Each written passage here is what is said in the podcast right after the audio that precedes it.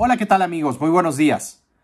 El día de hoy vamos a tocar un tema que, bueno, increíblemente se ha convertido en un misterio.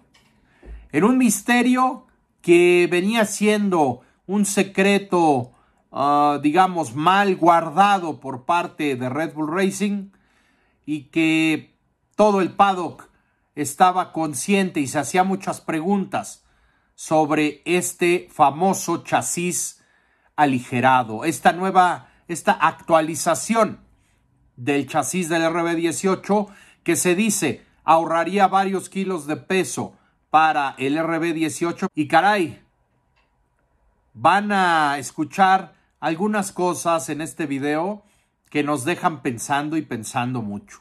Como todos ustedes seguramente escucharon, leyeron a lo largo de las semanas anteriores, eh, todos, todos hablábamos de este eh, nuevo desarrollo en el chasis del monoplaza RB18, en donde se hablaba que probablemente podría eh, presentar el equipo de las bebidas energéticas en las próximas carreras. Después se hablaba que no, que no iba a debutar ni en Bélgica, ni en Holanda, ni en Italia, sino que iban a debutarlo en el Gran Premio de Singapur. Cosa, rumores, versiones que no negaban en Red Bull Racing. Simplemente decían, no, no, no, por el momento eh, no tenemos nada de eso, etcétera, pero no negaban la existencia del chasis. Pasaron las semanas, pasaron las carreras y en este Gran Premio de Holanda salió Christian Horner a decir que no había tal, que no existe tal chasis, pero vamos a analizar estas, estos, eh, digamos, los hechos y ustedes tendrán la mejor de las opiniones. Durante las últimas semanas, Matías Binotto empezó eh, digamos, a declarar sus dudas, no, no sobre la velocidad del desarrollo en Red Bull, sino sobre la velocidad con la que gastan una cantidad de dinero impresionante en el desarrollo de su monoplaza y que, según palabras de Binotto, pareciera que para ellos no hay límite presupuestario. Red Bull eh, por su parte, decía, no, no, no sé de qué hablan, pero Matías Binotto directamente ha dicho que no podía juzgar a Red Bull por eh, un chasis más ligero, que no entendía a qué se referían, porque ellos, como Ferrari, nunca podrían introducir un chasis más ligero o un desarrollo en ese aspecto por cuestiones de presupuesto y que le sorprendería mucho que otros equipos pudieran hacer o llevar a cabo algo así.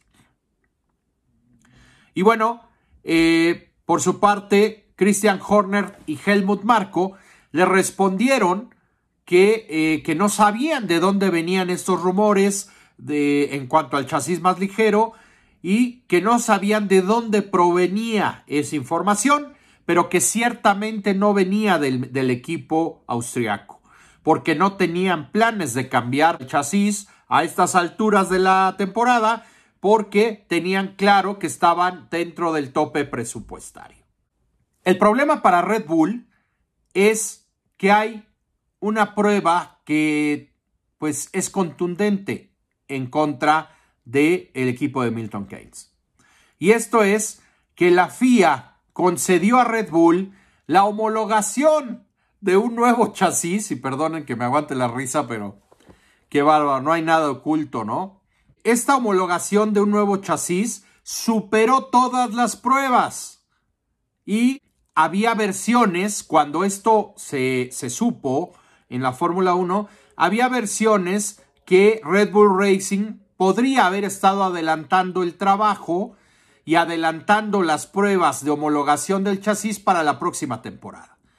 Pero, digo, eh, eh, mucha gente decía, bueno, tal vez están, van a innovar, van a innovar eh, tomando en cuenta que, bueno, Adrian Newey es un especialista en esto, pues van a adelantar la homologación del chasis para el próximo año porque seguirán trabajando en esta innovación. Pero esto no puede ser así porque las sesiones de homologación para 2023 comienzan hasta el mes de noviembre.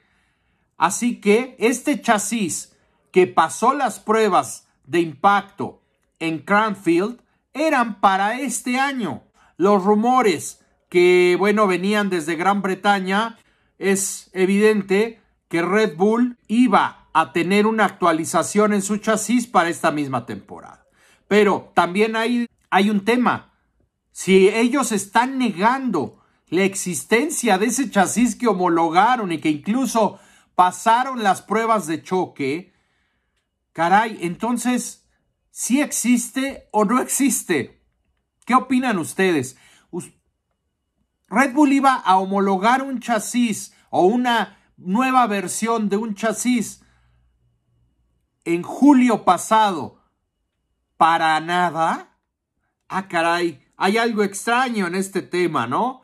Ahora, seguramente ya no veamos eh, debutar a este chasis, esta evolución del chasis eh, con menor peso por una razón, porque las, la insistencia de los equipos rivales de, las, de quejarse de que ellos no podrían hacer algo así porque estarían por fuera del límite presupuestario, ¿cómo Red Bull sí podría hacerlo?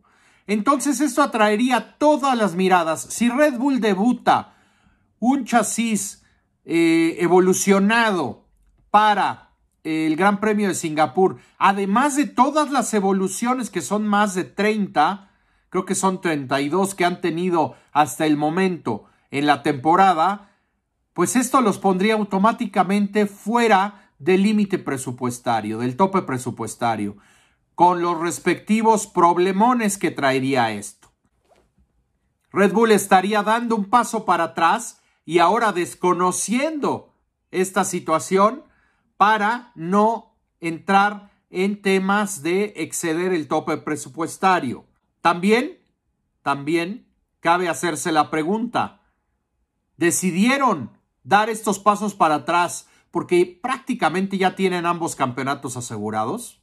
Porque es cuestión de tiempo que se coronen en ambos campeonatos en, en Red Bull Racing. Ahora, decidieron reservarlo para el próximo año como, digamos, unas bajo la manga para el auto 2023? Son preguntas muy válidas que habría que hacernos.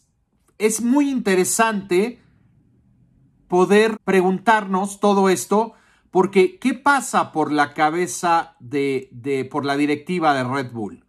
Por el momento lo niegan. Por el momento ese chasis que homologaron y que pasó las pruebas de choque no existe para ellos, pero sí para la FIA. Señores, creo que hay cosas que nos debemos de preguntar. Red Bull Racing dio este paso para atrás porque piensan que no será necesario para ganar ambos títulos.